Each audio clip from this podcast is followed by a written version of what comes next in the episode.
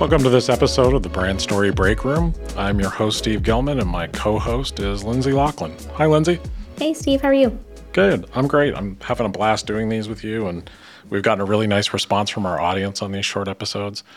And today, I think what we intended to do is just come and, and do what we usually do when we take breaks is sit and talk about whatever's on our mind from a marketing and brand perspective and just sort of throw it around for a minute. I love it. I usually ask you to go first because I guess that's what hosts do. But I thought today I would steal the spotlight, jump in and start talking about what I brought, just because I'm excited about it. Oh, please do. And then uh, we can we can just bat things back and forth. So one of the things that you and I talk about this a, a good deal, but one of the things I think about a lot and end up talking with clients and other marketers about is consistency. And you know, it's I hope everyone isn't tuning out right now because consistency doesn't sound like the sexiest, most fun topic to think about. But in marketing and in brand, I think it's one of those things that pays off big time over time. And I don't mean, you know, the kind of consistency that you hear about all the time where you're just posting on social media on some calendar three times a week or four times a week. I mean real consistency, like the consistency of knowing who you are, being who you are, knowing what you offer and who it's for, knowing what you stand for, and then what you consistently do for the customer and how you help them and what problem you solve for them. So I think that's incredibly important. And I, I have a bunch of stuff I want to say about it, but I know I know that's a big thing for you as well. It is, and I think, you know, something that you just said is so key to this. You know, it's it's not about talking, you know, oh, let's be on social media every day. We have to have a post and check it off our list. That's not really what we mean by consistency here.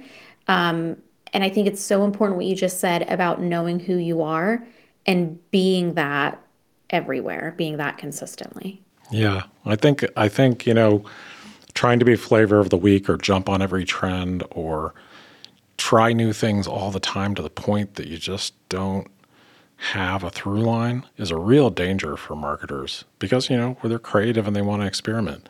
But for a consumer to trust a brand and if you think about the brands you love and trust one of the things they're great at is being consistent.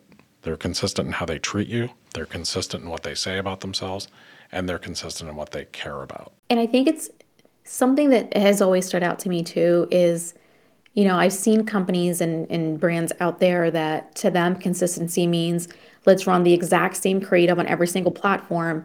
And personalizing for the platform means that, you know, on social media, we add an emoji to the end of it. um, that's also not really what we mean by consistently.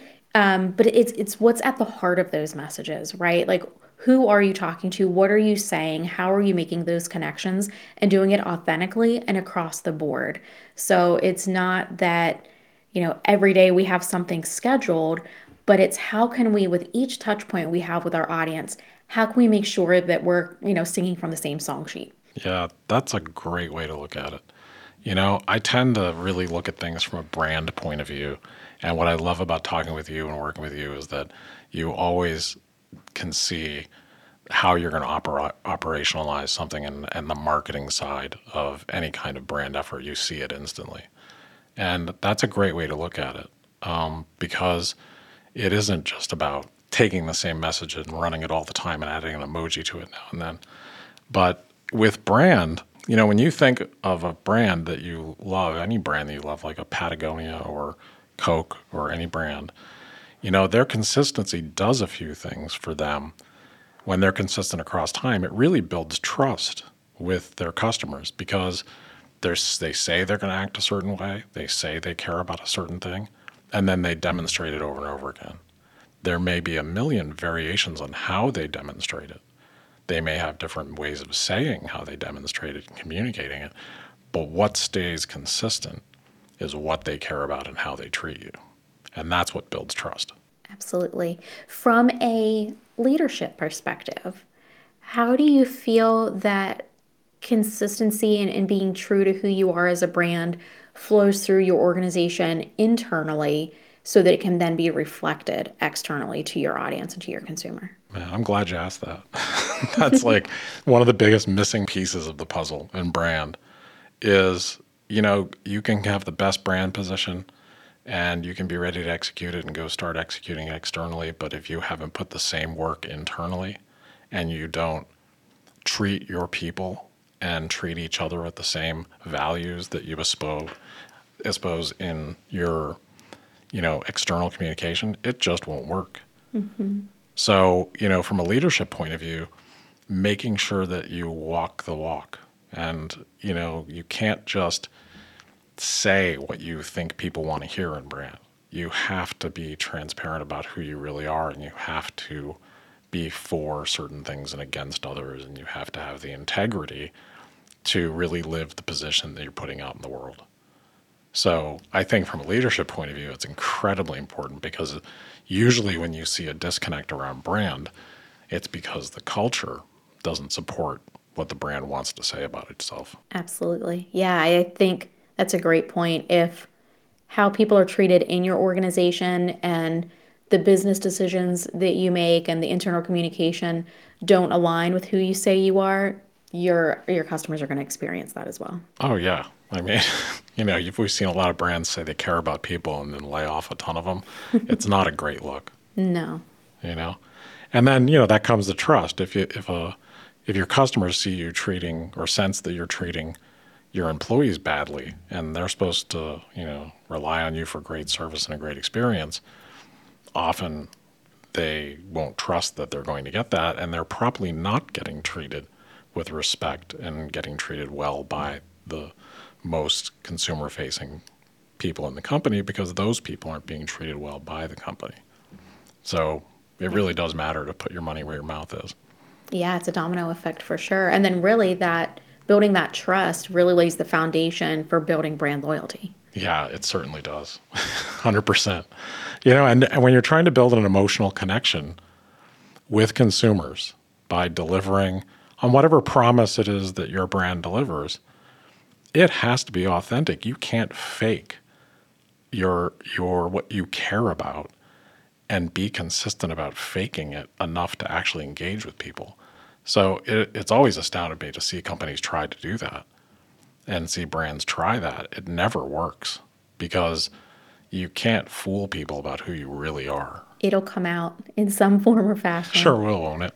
Mm-hmm. Yeah. So I think, you know, the next time anybody that's listening is working on messaging, any kind of messaging, you know, uh, always remember to go back to what the brand stands for.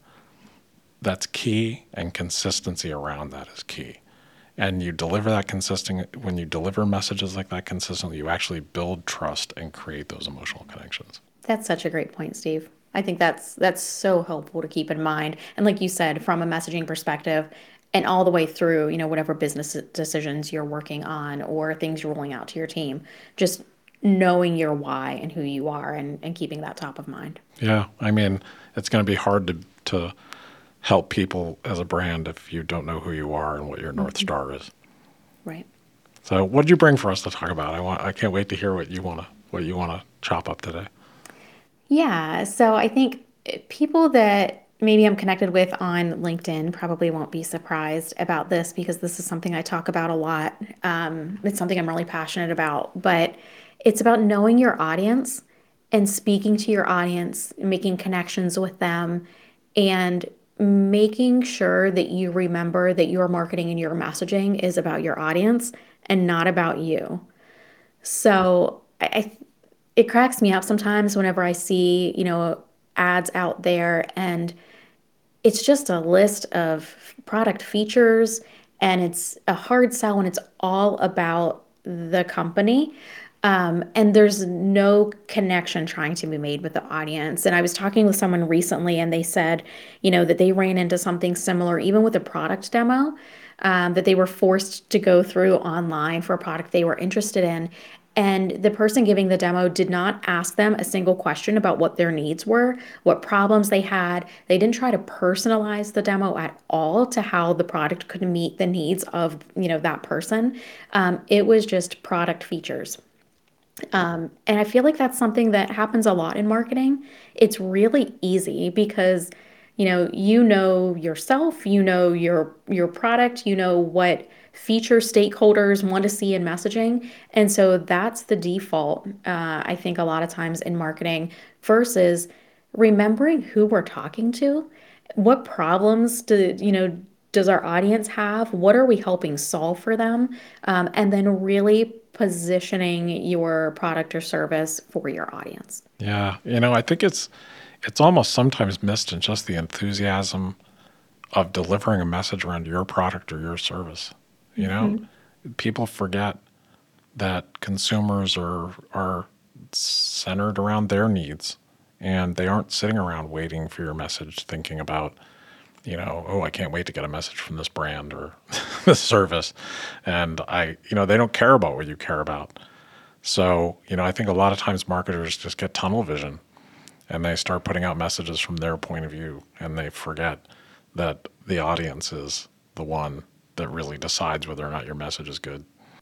100%. And I think, you know, from the marketing perspective, yeah, you absolutely get excited about it. You also, know all of the work that went into being able to deliver this product or service that you offer and how great it is. And you probably are really passionate about how it's going to help people, but you get so hung up on the side uh, or the point of view of what you bring to it um, because that's that's the part that you see. And I think it's so important to just always remind ourselves who is it that we're talking to. Those people care more about their why than our why.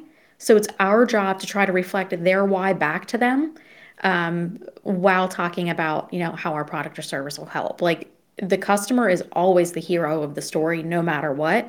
Our job is to be the person or, you know, the guide who shows them the the path to the solution, which inevitably will be our product or service.